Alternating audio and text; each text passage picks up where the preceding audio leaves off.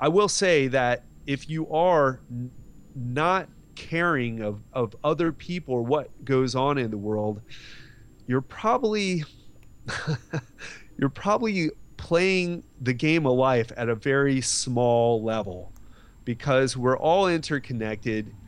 You know, we uh, it, I, I, I, that's not something I would encourage.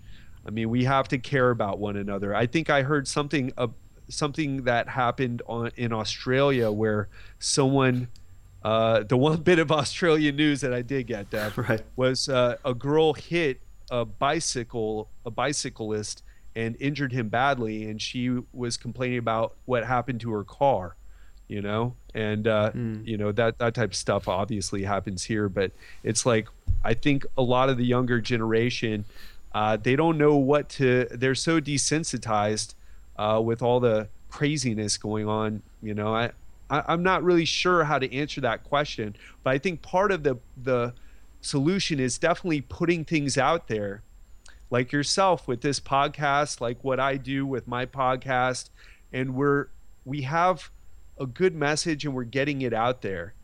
And this would have never been possible 10 years ago, 20 years ago.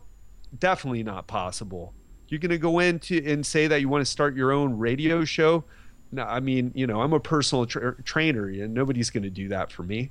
Uh, yeah. But, uh, but now we have it. We are living in the most in, in the most exciting time ever in human history, and there's more opportunity ever for you to get out there and make a difference in some way. So, uh, yeah, it's really the only limit is your creativity.